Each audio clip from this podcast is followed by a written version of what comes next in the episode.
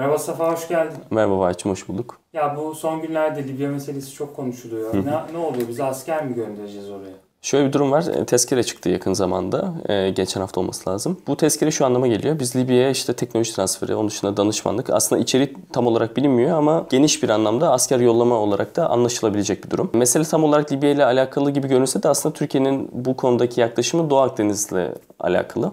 Önce bir Libya'yı konuşalım istersen. Tabii. Yani şu an Libya'da iki tane taraf var herhalde. Biz hangisini destekliyoruz? Neden destekliyoruz? Libya'da şu an en az iki, iki tane taraf var. Bunlardan biri Hafter bir de şu an Birleşmiş Milletler'in meşru olarak gördüğü hükümet. Türkiye şu an Birleşmiş Milletler'in meşru olarak gördüğü hükümeti destekliyor. Ama sağda güçlü olan taraf Hafter'in grubu. Toprakların %80'i 85 arasını Hafter şu an kontrol ediyor. Çok ciddi bir elinde askeri güç var. Amerika, Rusya, Fransa bunu destekliyor. Aynı zamanda işte Arap Emirlikleri ve Suudi Arabistan'da. Petrol kaynaklarının çoğunu şu an Hafter elde etmiş durumda. Kontrol ediyor. Şu an sadece Trablus ve Trabzon dışında bir bölge var. O, o iki bölgeyi meşru hükümet yönetiyor. Meşru hükümet kontrol etmiş durumda ki bu iki bölgede bile şey sıkıntısı var. Hani e, meşru hükümetin ne kadar kontrol ettiği konusunda bir e, çekinceler var. Peki biz bu meşru hükümetle niye bir ittifak içine girdik? Niye böyle bir tezkere çıkardık? Türkiye şu an meşru hükümetle şu nedenle bir mutabakata vardı. Ee, Doğu Akdeniz'de Türkiye çok yalnızlaşmış durumda. Kendi iddialarını kanıtlama açısından bir ülkeye daha ihtiyacı var en az e, meşru kılması için. E, Libya'da şu an çok zor durumda. Türkiye'nin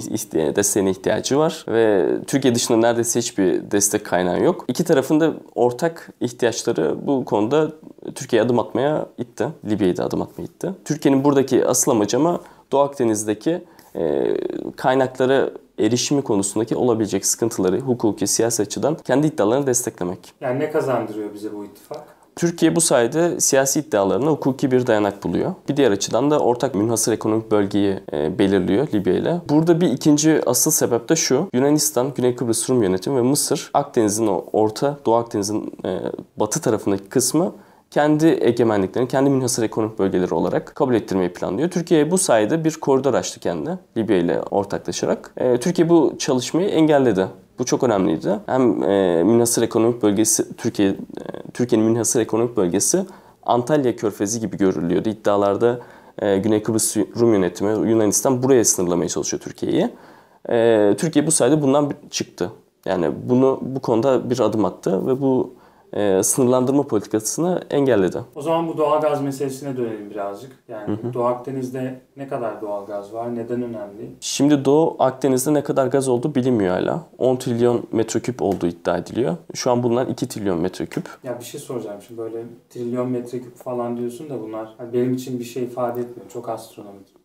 Şöyle, şöyle e, bu gaz Avrupa Birliği'nin e, gaz ihtiyacının %10'unu karşılayacak boyutta. Onun dışında İsrail'in 100 sene gaza ihtiyacı olmayacak eğer bu gaz çıkarılırsa. Bu boyut belki bir şey ifade edebilir. Anladım. evet. Peki ne aşamada şu anda doğal gazı çıkaran var mı veya satan?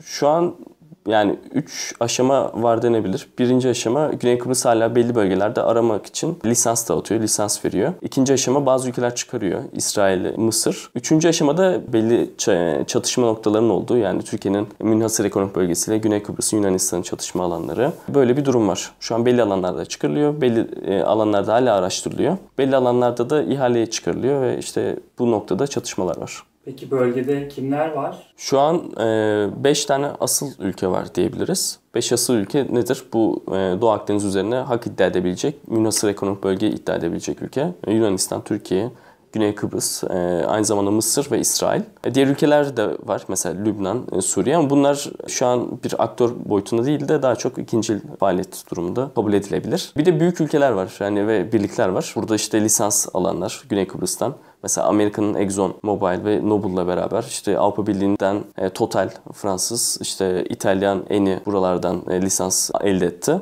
Bu nedenle Avrupa Birliği ve Amerika Birleşik Devletleri gayet sorunun merkezindeler. O yüzden yani 5 ülkeyle çok sınırlandırılabilecek bir durum değil. Daha genel daha komplike bir resim var şu an. Türkiye'yi niye yalnızlaşmış bulduk biz Doğu Akdeniz'de? Burada şimdi yapısal birkaç neden var. Bir Türkiye'nin hani Orta Doğu politikası ama bundan önce tabii Yunanistan'la olan çıkar çatışması durumu. Yunanistan 1982 Birleşmiş Milletler e, Deniz Hukuku Sözleşmesi'ne göre kıta sahanlığını adalardan başlatıyor. Türkiye'de adalardan başlatmaması için bu e, sözleşmeye taraf değil ve imzacı değil. Bu noktada anlaşmazlıkları nasıl çözecekleri arasında bir sorun var. Bir diğer açı da Türkiye ile Yunanistan'ın Kıbrıs üzerinden çatışması. Güney Kıbrıs yönetimi, Kuzey Kıbrıs yönetimi 1960'lardan beri sorun yaşamakta ve bu hani sorun hala bir çözüme ulaşmamış durumda. Türkiye'nin hem Orta Doğu politikası hem Kıbrıs'taki bu belirsizlik hem de Yunanistan Orta Doğu politikası derken neyi kastediyoruz? Türkiye'nin e, Orta Doğu politikası derken Mısır'la ve İsrail'le bu konuda belki bakılabilir. Sisi'den itibaren Türkiye'nin Mısır'la sorun yaşaması dış ilişkiler konusunda ve aynı zamanda bu Mavi Marmara'dan sonra İsrail'le olan ilişkilerimiz e, bozulmuş durumda. O yüzden bu noktada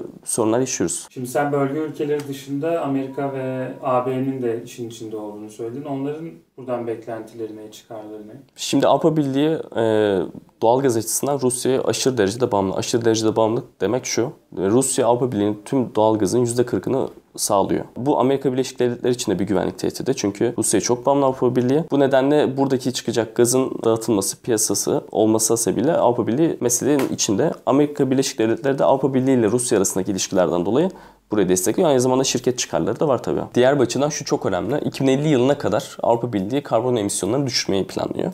Aynı zamanda temiz e, hava standartlarına ulaşmayı hedefliyor. Bu noktada da doğalgaz temiz bir enerji kaynağı olduğu için çok önemli. Yani Avrupa Birliği için önemli, Amerika için önemli, bölge ülkeleri için önemli dedik. Türkiye için önemi nedir? Doğu Akdeniz'deki gazları. Bu şu iki açıdan çok önemli. Birinci aşaması bu egemenlik iddiası. Yani deniz üzerinde kim egemen? Bu ülkeler adına aslında şey hani vazgeçilemeyecek bir iddia. Türkiye'de bu açıdan e, yükleniyor. Bir diğer açıdan da Doğu Akdeniz'de 1,5 trilyon dolarlık bir e, pasta var. Türkiye buradan bir pay almak istiyor.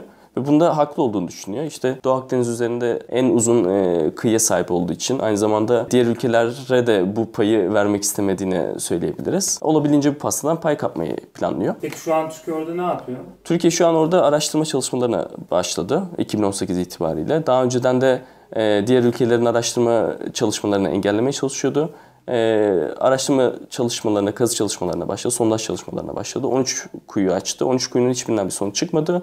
Şu an adanın güney tarafında da araştırmalarına başlayınca Avrupa Birliği yaptırım uygulama kararı çıkardı. Şey dönelim mi burada diğer ülkelerin çalışmalarını engellemeye çalışıyordu dedin. Hı hı. E, ne demek bu? Nasıl yapıyordu bunu? Mesela muharebe gemileriyle onları sıkıştırmaya çalışıyor. Bir ikincisi askeri görünürlüğünü arttırıyor tatbikatlarla, aynı zamanda uçaklarla taciz denebilir de taciz uluslararası hukuk anlamında yanlış bir kelime olur. Türkiye rahatsız etmeye çalışıyor denebilir bu araştırma çalışmalarını. Libya ile olan mutabakat da bununla alakalı aslında etkili bir politika. Peki yani burada gelecekte ne olacak? Bir de yani Güney Kıbrıs diyelim ki çıkardı gazı. Bunu Avrupa'ya nasıl satacak? Şöyle bir durum var.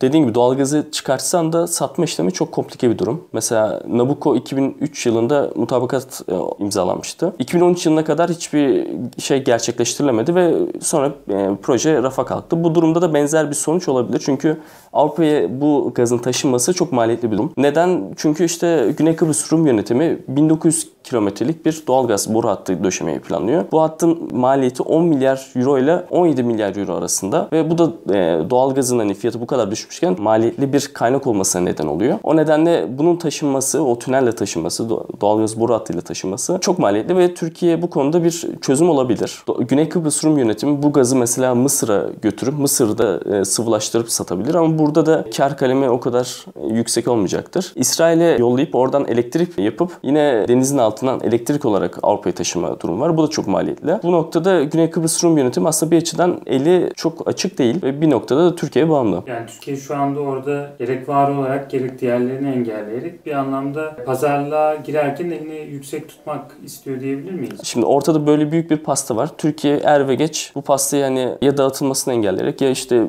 pastayı hani bir pay almaya çalışarak burada olmaya çalışacak. Bu noktada da bir müzakere olması bekleniyor ilerleyen yıllarda ama e, bu müzakere öncesi taraflar birbirini sıkıştıracak elbette. Türkiye'de şu an e, olabildiğince büyük bir pay almak için çalışıyor. Anladım Safa. Çok teşekkür ederim. Eklemek istediğim bir şey var mı? Yani bu krizin geleceğine dair. Bu krizin ne olacağı şu an çok belirsiz. Siz ne düşünüyorsunuz bu konuda yorumlarınızı bekliyorum. Özellikle Türkiye masaya oturacak mı? Bu sorun Güney Kıbrıs, Kuzey Kıbrıs açısından ne gibi bir değişikliğe sebep olacak? Bu konularda bir cevabınız varsa paylaşırsanız çok sevinirim. Videoyu beğendiyseniz paylaşın. Ee, abone olmayı unutmayın. Ee, görüşmek üzere. Hoşçakalın.